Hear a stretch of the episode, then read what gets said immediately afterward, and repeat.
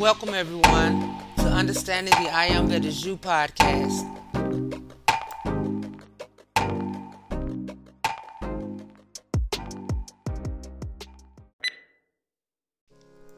Hey everybody, it's your girl Wynn Ruffin, and I pray all is well with everyone, and your hearts and minds are full of love, joy, and compassion for all God's children and all God's creation. If that be the case, let us give thanks and praises for the expansion of the light within us and the elevation of our consciousness, and continue radiating those higher qualities of our mighty I Am presence, regardless of the darkness that seems to surround us in this country and the world. For when we emit the energy of those higher qualities into the atmosphere, we are the illumination, the representation of the living God that dwells within us. And that energy matters. Amen. Give thanks and praises for love and life. And y'all be loved.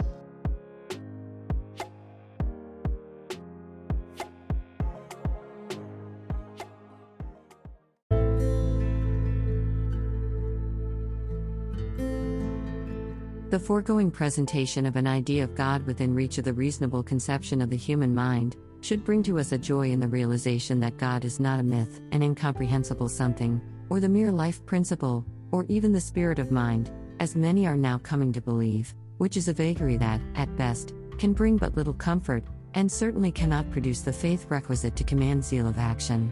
The childish feeling of wonder at the incomprehensibility of God has been such in the past as to cause an actual fear of spirit and spirit manifestation. This wonder and fear have not been confined to the ignorant. According to late newspaper reports, a prominent minister of England, upon witnessing a phenomenon attendant upon a woman engaged in a religious revival, was actually frightened at the manifestation of light, because it was supposed to be a manifestation of spirit.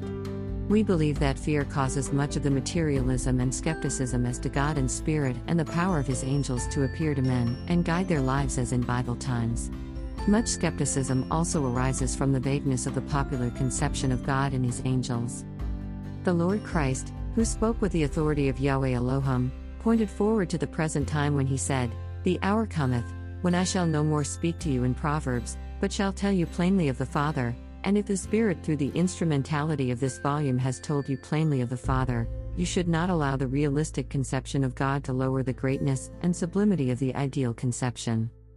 The natural inclination of man is to lose interest in a thing and to lower his estimate of it as soon as he begins to comprehend it, but we assure you that were it possible for you to have a glimpse of the realities of the existence of that wondrous brotherhood, Yahweh Elohim, the creators of the world, you would find their real nature and character so far transcending your former conception of God that your mind would sink beneath its effort to comprehend the wonders of that deific mind.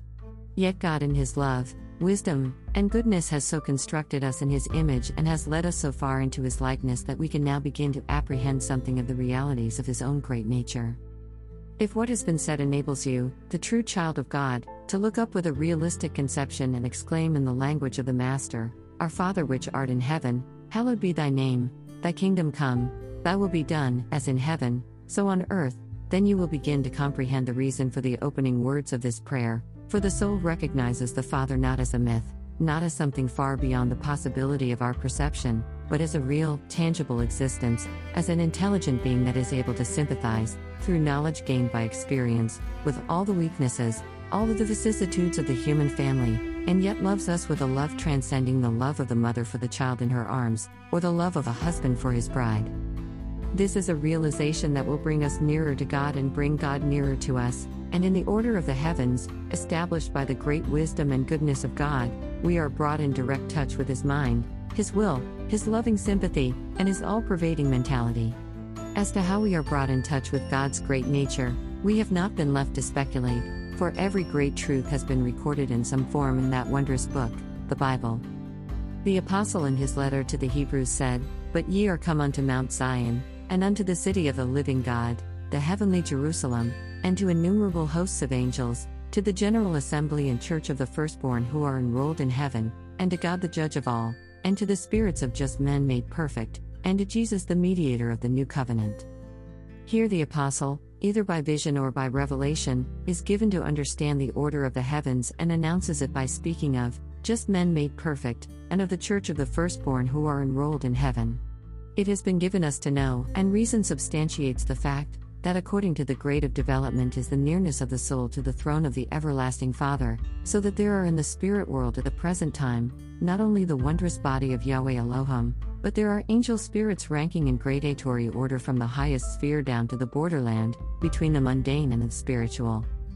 Therefore, when Yahweh Elohim has a message to send to the sons of earth, it is sent through the angel messengers, through the spirits of just men made perfect, and we have reason to believe that it is sent from one to another, until a messenger is reached whose potentiality enables him to meet the capacity of man who is to receive the message, for there are angels so highly developed that their words would be to man, consuming fire. Therefore, the word of Yahweh Elohim must be passed down through the mind organs of those who are nearer to man, in order that he may be enabled to receive it without injury. The Lord Jesus said, In my Father's house are many mansions, if it were not so, I would have told you. John the 14th, 2. In Jacob's vision, he dreamed, and behold, a ladder set up on the earth, and the top of it reached to heaven, and behold, the angels of God ascending and descending on it. And, behold, Yahweh stood above it. Genesis 28 12 13. Thus, this gradation is, as it were, a ladder set up on the earth, man, whose top reaches to heaven, Yahweh being at the head of the ladder, and each rung of the ladder from Yahweh down to man a stage of unfoldment, of spirit life, and all the angels upon these very planes are, as the Apostle Paul said, ministering spirits, sent forth to do service for the sake of them that shall inherit salvation. These ministering spirits minister to man according to his unfoldment. The ministering spirits, ministering to those among men who are sufficiently developed to receive heavenly truths and to put them into practice, have overcome and entered the realm of immortality. In other words, they are souls that are not bound to the earth's sphere, but live from the heavens. There are, however, multitudes of souls that are earthbound, that know nothing of the realities of a spirit existence. These are they that spiritualists, so called, are dealing with, and among these earthbound souls there are as many malignant, evil designed personalities, as there are in the physical body among men, yea, more. Thus we find ourselves on the earth plane surrounded by dark and malignant spirits, yet these dark forces have no power at all except what is derived from the spirit of the mundane or the earthly spirit. And so far as the children of God ally themselves to the Spirit of God in covenant relation, and place their hand, as it were, in the hand of God's angel, overcoming fear and following the leadings of that divine messenger wholly, to that degree, they are safe. As the fullness of times has come and the souls of men have ripened and matured, the period when men are to come into the image and the likeness of God is at hand, and in order to bring about this image and likeness, an advance in knowledge is necessary. To be told plainly of the Father and of His Son, of the object of His coming and the methods by which we may come into unity, oneness, harmony, with Him, is an absolute prerequisite.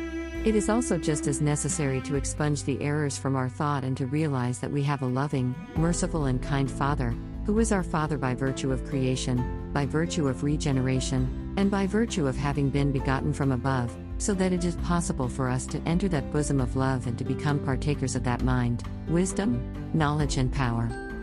Being partakers of Him, of His great nature, our souls are fed with immortal food, and by that food they grow, unfold, and the consciousness of God the Father daily becomes more vivid, the realization more perfect, which enables the soul to look up as a little child into the face of its loving mother or father, and to say, Our Father. If this work enables you to do this with a more vivid realization, it will have accomplished much. To leave the thought here, however, may leave an open door for some dear souls to be misled for a time, for, from the picture that we have presented, as the mind takes hold of the great truth that God's angels are not a separate creation, but, as the Apostle Paul declared, are souls of just men made perfect, some may imagine in some vague way that these souls occupy certain spaces, one above another, as if in suspension in the heavens, from the abode of the Elohim to the earth, but the facts are these. Spirit consciousness is consciousness of Him who is the fullness that filleth all things, for Yahweh is spirit and interpervades all space. To the soul that is awakened to a spiritual consciousness, there is no sense of distance, that is to say, time and space are virtually obliterated and the soul is conscious only of the presence of the center of that quality that it has come in touch with, so that if we should attempt to locate spirit heavens, it would be only relative to the sphere of consciousness of the soul, and would have no relation to distance or locality. Yahweh, the God of the universe, embodies all qualities that exist, and the beginning of spirit consciousness is an awakening to certain qualities. The higher the soul, the more comprehensive its ability to grasp the multifarious qualities existing in divinity, and the lower the soul in degree of unfoldment, the more restricted is its comprehension of various qualities. Swedenborg had a vague and imperfect idea regarding the spiritual heavens. He claimed that he visited many heavens of souls in their different degrees of unfoldment. Be that as it may, one thing is certain there are centers, so to speak, where souls of like development are gathered together, all the way from the child spirit that is highly unfolded but still a child, up to the pure love sphere of innocence and purity, and so on up into the realm of mind, and each of these centers, or heavens, is approachable by certain means, which the person will apply during the progress of his development. The Goal of Life, by Hiram Butler, 1908.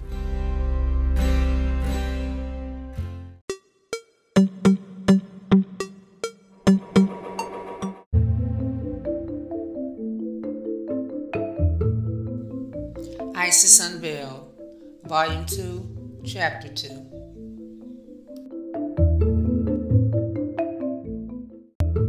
The occult knowledge gleaned by the Roman Church from the once fat fields of theurgy, she sedulously guarded for her own use, and sent to the stake only those practitioners who poached on her lands of the Scientia Scientiarum, and those whose sins could not be concealed by the friar's frock.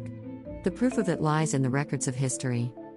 In the course only of 15 years, between 1580 to 1595, and only in the single province of Lorraine, the president Remigius burned 900 witches, says Thomas Wright, in his Sorcery and Magic. It was during these days, prolific in ecclesiastical murder and unrivaled for cruelty and ferocity, that Jean Bodin wrote. While the Orthodox clergy called forth whole legions of demons through magical incantations, unmolested by the authorities, provided they held fast to the established dogmas and taught no heresy, on the other hand, acts of unparalleled atrocity were perpetrated on poor, unfortunate fools. Gabriel Malagrida, an old man of 80, was burnt by these evangelical jack ketches in 1761. In the Amsterdam Library, there is a copy of the report of his famous trial, translated from the Lisbon edition. He was accused of sorcery and illicit intercourse with the devil, who had disclosed to him futurity. The prophecy imparted by the archenemy to the poor visionary Jesuit is reported in the following in the following terms The culprit hath confessed that the demon, under the form of the Blessed Virgin, having commanded him to write the life of Antichrist, told him that he, Malagrida, was the second John, but more clear than John the Evangelist, that there were to be three Antichrists, and that the last should be born at Milan, of a monk and a nun, in the year 1920, that he would marry Proserpine, one of the infernal furies, etc. The prophecy is to be verified 43 years hence. Even were all the children born of monks and nuns really to become antichrists if allowed to grow up to maturity, the fact would seem far less deplorable than the discoveries made in so many convents, when the foundations have been removed for some reason. If the assertion of Luther is to be disbelieved on account of his hatred for popery, then we may name discoveries of the same character made quite recently in Austrian and Russian Poland. Luther speaks of a fish pond at Rome, situated near a convent of nuns, having been cleared out by order of Pope Gregory, disclosed, at the bottom, over 6,000 infant skulls, and of a nunnery at Neinberg, in Austria, whose foundations, when searched, disclosed the same relics of celibacy and chastity. H. P. Blavatsky. Ecclesia non novit sanguinum, meekly repeated the scarlet robed cardinals. And to avoid the spilling of blood which horrified them, they instituted the Holy Inquisition. If, as the occultists maintain, and science half confirms, our most trifling acts and thoughts are indelibly impressed upon the eternal mirror of the astral ether, there must be somewhere, in the boundless realm of the unseen universe, the imprint of a curious picture. It is that of a gorgeous standard waving in the heavenly breeze at the foot of the great white throne of the Almighty. On its crimson damask face, a cross symbol of the Son of God who died for mankind, with an olive branch on one side, and a sword, stained to the hilt with human gore, on the other. A legend selected from the Psalms emblazoned in golden letters, reading thus Exurge, Domini, et Judica causam meam. For such appears the standard of the Inquisition on a photograph in our possession, from an original procured at the Escurial of Madrid. Under this Christian standard, in the brief space of 14 years, Thomas de Torquemada, the confessor of Queen Isabella, burned over 10,000 persons, and sentenced to the torture 80,000 more. Oribio, the well known writer, who was detained so long in prison, and who hardly escaped the flames of the Inquisition, immortalized this institution in his works when once at liberty in Holland. He found no better argument against the Holy Church than to embrace the Judaic faith and submit even to circumcision. In the Cathedral of Saragossa, says a writer on the Inquisition, is the tomb of a famous inquisitor. Six pillars surround the tomb, to each is chained a Moor, as preparatory to being burned. On this Saint Foix ingenuously observes if ever the jack ketch of any country should be rich enough to have a splendid tomb, this might serve as an excellent model. To make it complete, however, the builders of the tomb ought not to have omitted a bas relief of the famous horse which was burned for sorcery and witchcraft. Granger tells the story, describing it as having occurred in his time. The poor animal had been taught to tell the spots upon cards, and the hour of the day by the watch. Horse and owner were both indicted by the sacred office for dealing with the devil, and both were burned, with a great ceremony of auto da fe, at Lisbon in 1601 as wizards. This immortal institution of Christianity did not remain without its Dante to sing its praise. Macedo, a Portuguese Jesuit, says the author of Demonologia, has discovered the origin of the Inquisition in the terrestrial paradise and presumes to allege that God was the first who began the functions of an inquisitor over Cain and the workmen of Babel. Nowhere, during the Middle Ages, were the arts of magic and sorcery more practiced by the clergy than in Spain and Portugal. The Moors were profoundly versed in the occult sciences, and at Toledo, Seville, and Salamanca were, once upon a time, the great schools of magic. The Kabbalists of the latter town were skilled in all the abstruse sciences, they knew the virtues of precious stones and other minerals, and had extracted from alchemy its most profound secrets. H. P. Blavatsky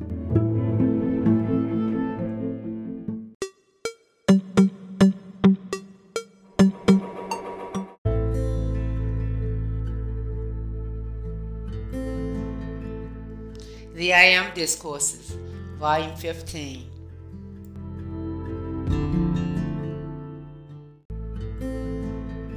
I'm trying to get this into your consciousness today, so that you feel you live within a sun presence of the master power of the violet flame love, which the hearts of the violet flame angels concentrate in and around you, and that controls conditions many times of which you're totally unaware.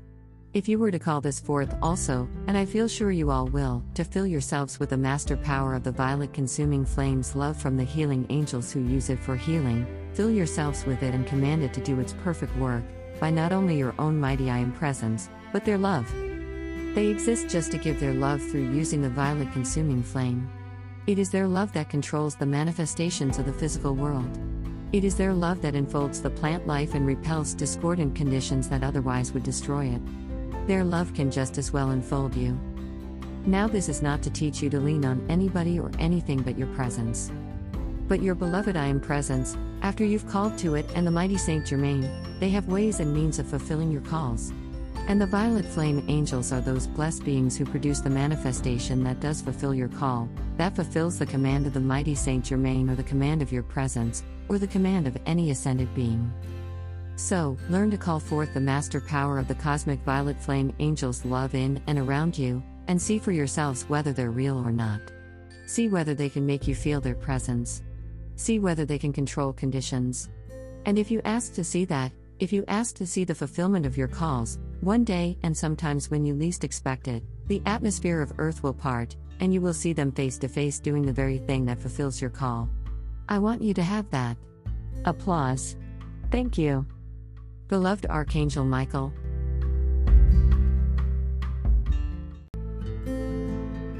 Now, just one more thing. Do you know, under the action of the cosmic law, that when an unascended being calls to an angel of the violet consuming flame to purify a condition or control it so destructive forces cannot act, do you know, the cosmic law is such that they have to fulfill your call? They cannot refuse.